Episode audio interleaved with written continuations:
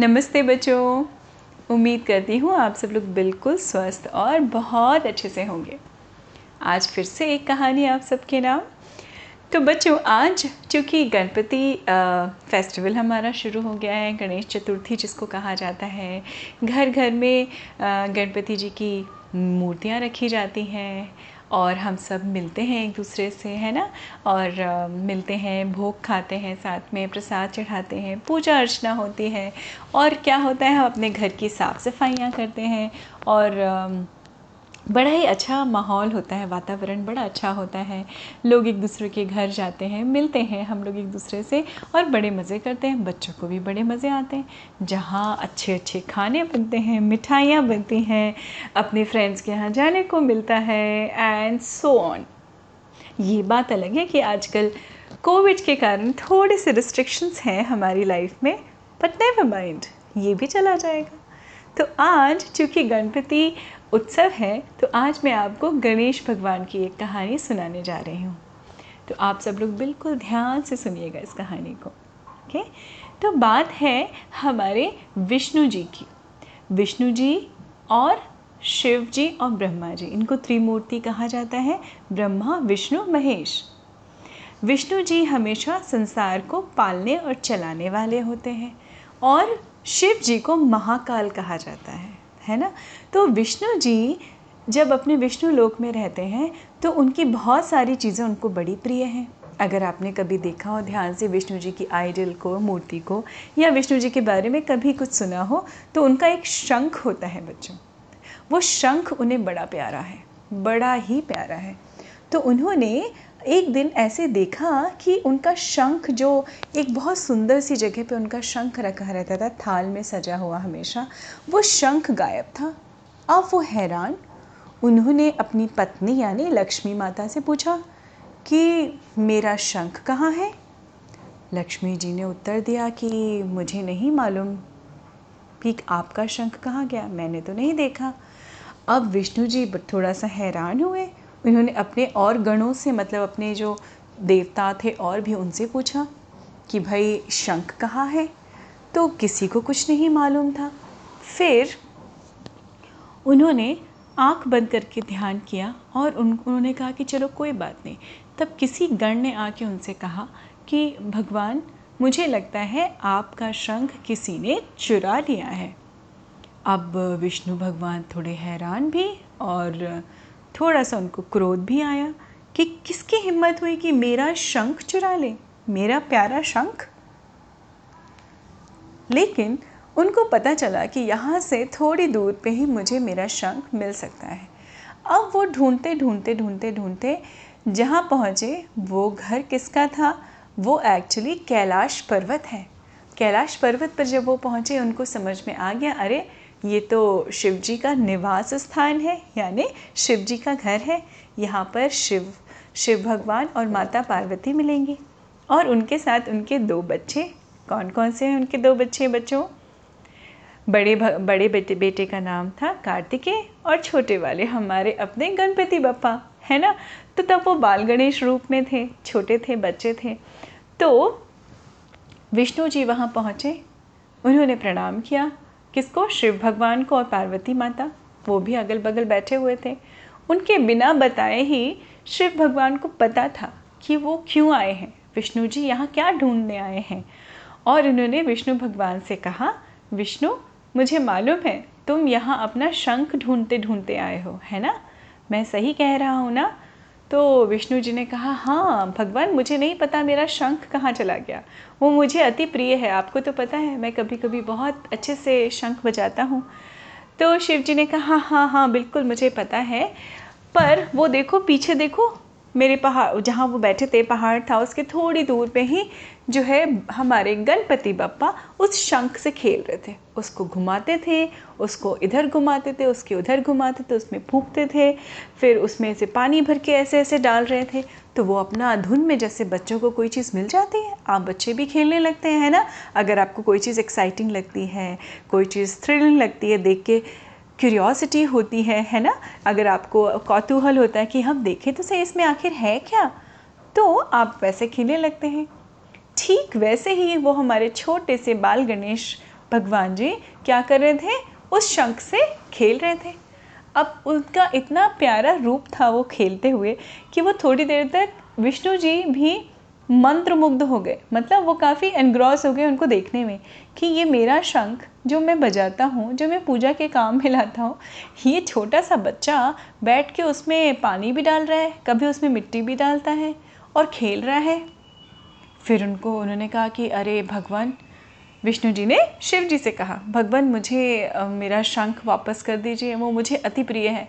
अगर आप कहें तो मैं दूसरा शंख दे देता हूँ उनको। तो विष्णु जी से की के सवाल पर शंकर जी ने अपनी असमर्थता दिखाई। मतलब उन्होंने कहा, मैं तो असमर्थ हूँ। मैं इस बच्चे से ये तो बड़ा हठी है। मतलब बाल गणेश के लिए कहा, गणेश बप्पा के लिए, कि भाई ये गणेश ना बड़ा ज़िद्दी है। ये बहुत ही ज़्यादा ज़िद करता है। तो मेरे पास इसका इलाज नहीं है। अब विष्णु, भाई आप जानिए और ये गणेश जाने मैंने आपको बता दिया कि ये शंख आपका इनके पास में है। अब आप चाहें तो इनसे मांग लीजिए।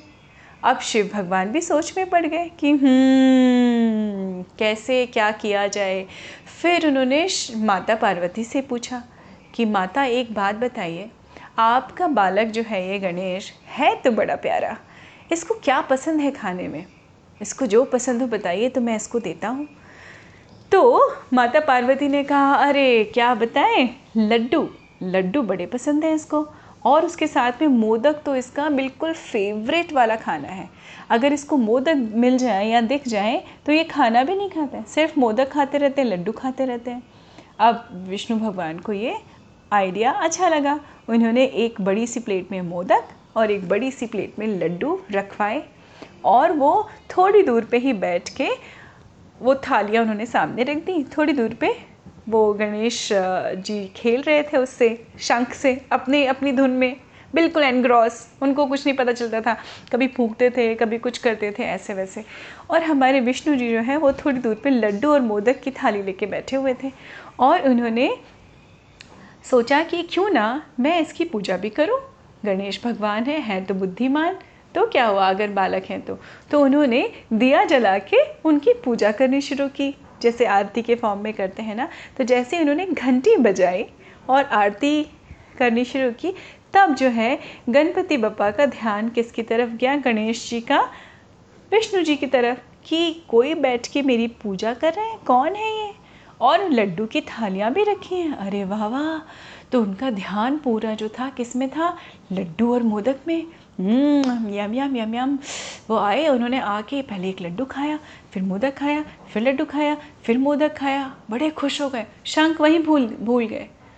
तभी उनको जब एकदम पेट भर गया और हम्म, डकार लेके अपने पेट पे ऐसे हाथ घुमाते घुमाते बोले वाह बहुत आनंद आया मुझे आज खाने में। आप कहाँ से लेके आए ये बताइए विष्णु भगवान आप कहाँ से लेके आए इतने स्वादिष्ट लड्डू और मोदक? तो विष्णु भगवान ने कहा बस बेटा मुझे ऐसा लगा कि मुझे आपकी पूजा करनी चाहिए आपको ये देना चाहिए। आपको अच्छे लगते हैं ना तो तो हमारे गणेश जी तो एकदम खुश हो गए थे हैप्पी हैप्पी थे। उन्होंने कहा हम्म, मैं बहुत खुश हुआ बहुत खुश हुआ। तो विष्णु जी ने कहा अगर आप खुश हुए गणेश जी तो क्या आप मेरा जो शंख आपके पास है क्या आप मुझे दे सकते हैं? मुझे अपना शंख अति प्रिय है। क्या मैं अपना शंख ले सकता हूँ आपसे?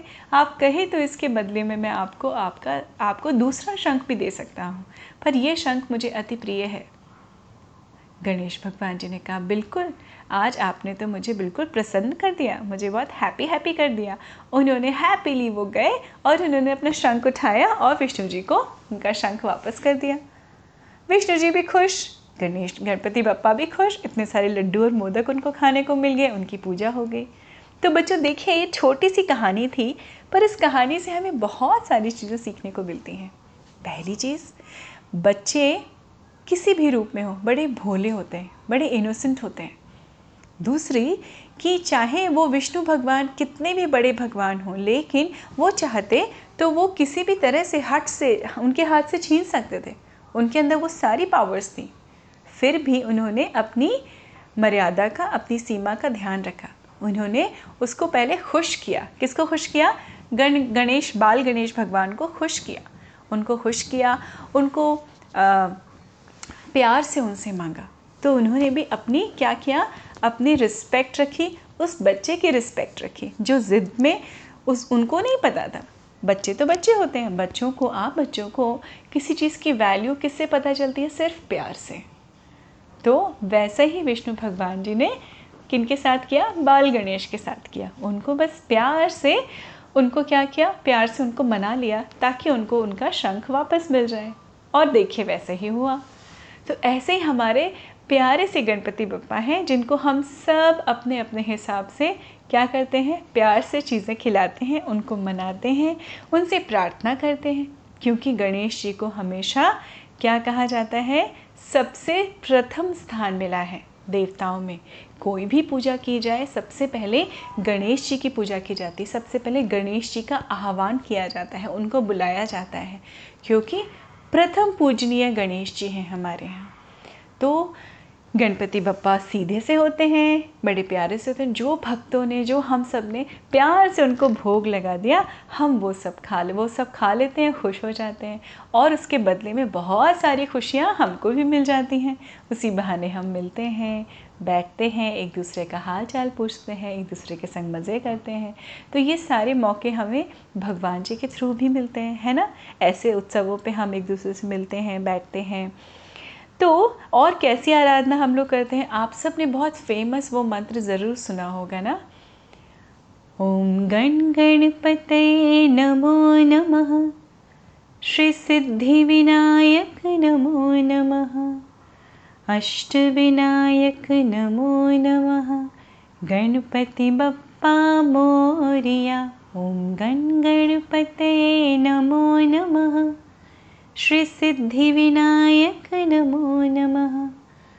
अष्टविनायक नमो नमः। गणपति बप्पा मोरिया। इन्हीं शब्दों के साथ आज की कहानी समाप्त करती हूँ बच्चों। उम्मीद है आपको ये कहानी अच्छी लगी होगी और आप सब अपना बिल्कुल विशेष ध्यान रखिए, बहुत मज़े करिए और फिर मैं जल्दी से अगली कहानी में आपसे मिलती हूँ। नमस्ते बच्चों। गणपति बप्पा मोरिया।